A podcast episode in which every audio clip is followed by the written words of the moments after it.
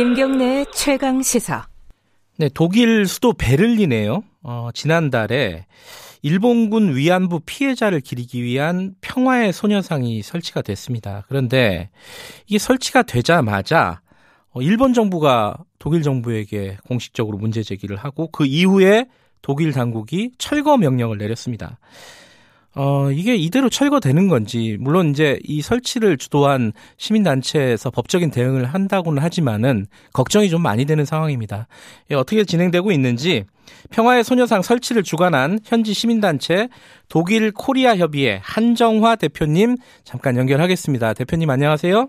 아, 네, 안녕하세요. 네.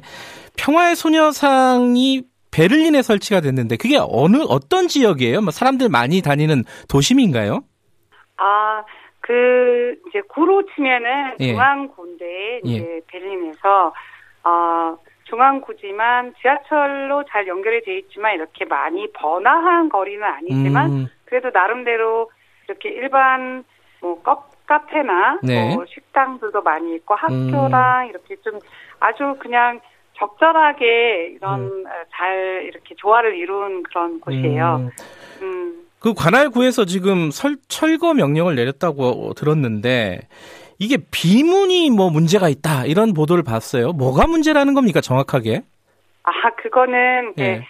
어, 아마 어, 뭔가 이런 이유를 대야 되는 그게 있어서 네. 갑자기 비문을 이제 어, 트집을 잡고 나왔는데 이제 네. 저희가 신청했을 당시에는 어, 워낙 이제 아직 허가가 나지 않은 경우에 저희가 비, 비문을 새길 수 있는 게 아니잖아요. 네. 그래서 이제 이 작품을 소개를 할 때 이게 전체 작품인데 예술품인데 예술 작품에는 네. 이제 비문이 평화의 손상 비문이 이제 바닥에 깔려 있잖아요. 예. 그래서 그 바닥에 깔려 있는 이제 비문이 있다는 것도 말씀 거기 신청서에 쓰고 거기에는 역사적인 배경을 쓸 것이다 이렇게 음, 했어요. 네. 그리고 나서 이제 그때가 신청했을 때가 이제 2월 17일에 신청서를 제출을 하고 그게 이제 7월 6일까지 시간이 끌린 거예요. 네. 그래서 7월 6일에 그러면 소녀상을 이제 장- 이제 세울 수 있게 되었습니다.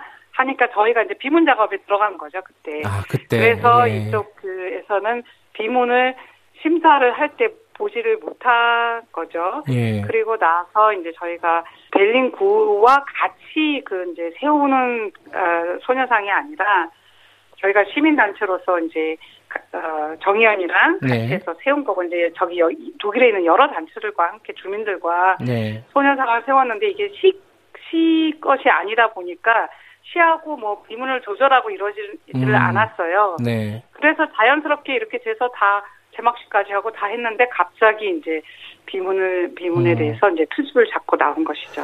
네. 근데 내용을 보면요. 저희도 보도를 보, 통해서 들었을 때는 비문 내용이 음. 뭐 그냥 역사적인 배경 아까 말씀하신 대로 배경을 설명하는 정도지 뭔가 예민한 내용이 그렇게 없는 것 같은데 어떤 뭐 예민한 게 다른 게 있습니까 지금? 아, 저, 그러니까 저희가 생각하는 것은 네. 이제 이 작품을 소개하는 거잖아요. 작품. 예.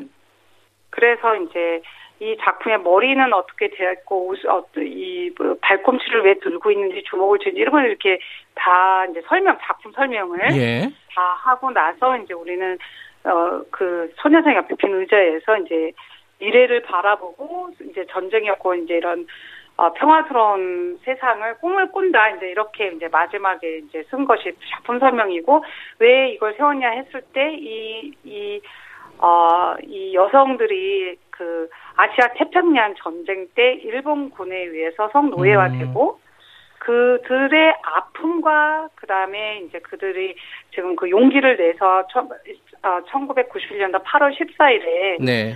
음, 요- 어, 그 여성들이 그 용기를 내서 이제 이 침묵을 깨고 이제 나온 그들의 용기를 기린다. 뭐 이렇게 저도 뭐 지금 자세하게 막 서- 예. 예, 기억이 안 나지만 그런 식으로 저희의 그 저희의 시각은 소녀상이 이제 일본군 위안부를 상징하는 거잖아요. 예. 그렇기 때문에 그 소녀상을 설명을 하면서 특히 천차 수요시위 때 세워지고 그게 역사적 배경에 들어간다면 그 다음에 이제 1991년 8월 14일에 그 증언을 하신 김학순 네. 할머니면 이제 그게 어, 그거를 기념을 해서 8월 14일에 세우려고 했었어요, 2020년도. 음, 예, 예. 음, 그런데 그날 못 세우게 돼서 도로공사 때문에 8월 28일에 세웠지만 저희는 아, 그래도 우리가 내년에도 매년 기념을 해야 되니까 8월 14일로 새기자. 그래서 8월 14일로 새긴 것이 이제 음. 어, 그게 이제 문제가 됐는데, 음, 그러니까 이제 모든 소녀상마다 그 비문이 조금씩 달라요. 그 예. 지역마다.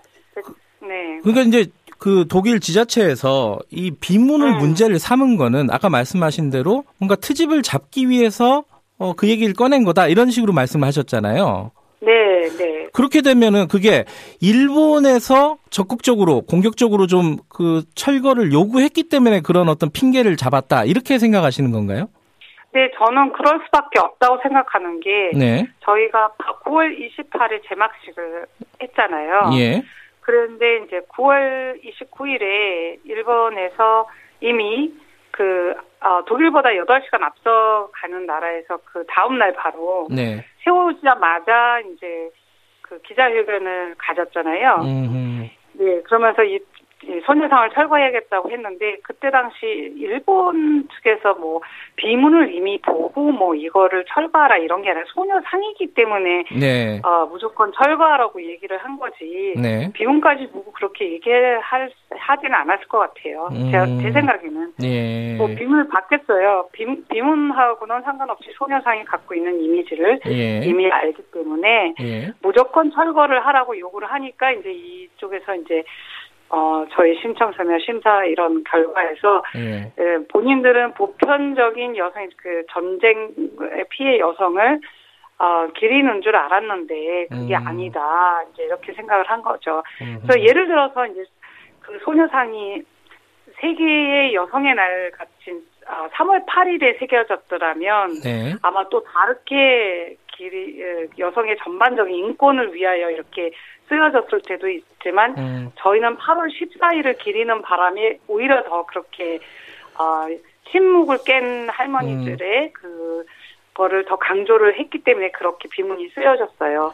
근데 제가 보기에는 비문은 그거는 나중에 그쪽에서 한 가지 그거 몰랐다 이렇게 하지만 사실 저희 보고 소년상을 세울 때 비문을 보여달라 한 것도 아니고 네, 네. 비문을 우리가 같이 세우자고 한 것도 아니고 그래서 비문을 보여주고 이럴 원- 그런 뭐가 없었어요. 그래 음. 만약에 그런 게 있었으면 저희가 사전에 다 이렇게 보여주고 올려주고 같이 조절을 했겠죠. 지금 어쨌든 14일까지 자진 철거하라고 어, 그 네. 자치구에서 얘기를 했다던데 그게 며칠 안 남았어요, 그죠? 어, 현지 시각으로 네, 보면 그렇죠. 하루 이틀밖에 안 네. 남은 건데 네, 네. 이게 그러면 어떻게 되는 겁니까? 가처분 신청을 내셨죠? 네, 저희가 준비를 하고 있고 그게 독일에서는 예. 뭐, 어, 10, 저희가 이제 14일까지 처분을 하라 그러면, 어, 11시, 밤 11시 59분까지 가능하다. 그게 음, 직접 가는 게 아니라 텍스를 치거든요. 네. 그래서 저희 이제 담당 변호사님이 조금 더 많이 더 좀 검토를 하고 정확히 보고, 음, 그러고 제출하시려고, 어, 내일, 음, 독일 시간으로 내일, 내일 아마 오전에 네. 준비를 하신 것 같아요. 예. 오늘 내려고 했었는데 이제 조금 더 조금 더 시간이 있으니까 예. 준비해서 되겠다고 하셨고 물론 이제 그날이 와봐야 알겠지만 다행히도 이제 저희가 이제 여러 법률적 자문을 받았는데 네. 모든 분들이 저희가 낸 신청서와 그 절차에 문제가 없기 때문에 네.